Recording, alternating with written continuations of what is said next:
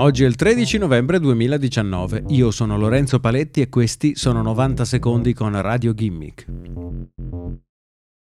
Il Dipartimento di Giustizia degli Stati Uniti ha scoperto che un'azienda di New York che raccontava di vendere dispositivi elettronici prodotti negli Stati Uniti stava rivendendo in realtà tecnologia cinese. Non ci sarebbe niente di male, o quasi, se non fosse che Aventura Technologies, questo è il nome della compagnia, ha venduto questi prodotti all'esercito, alla marina e all'aeronautica dell'esercito statunitense, mettendo così a rischio chissà quanti dispositivi informatici utilizzati dal governo americano.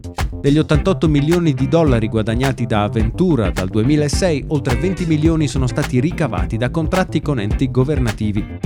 Tra i prodotti forniti dall'azienda ci sono videocamere in grado di vedere al buio e bodycam da portare indosso ai vestiti.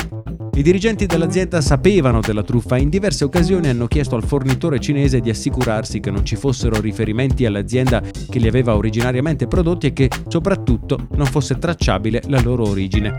Considerato il ruolo che il governo cinese e i suoi agenti di intelligence possono avere all'interno delle aziende cinesi, non stupirebbe scoprire ora che parte dell'elettronica venduta da Aventura non solo era economica, ma anche volutamente buggata per permettere a hacker cinesi o operatori del governo di ottenere informazioni sugli enti governativi americani.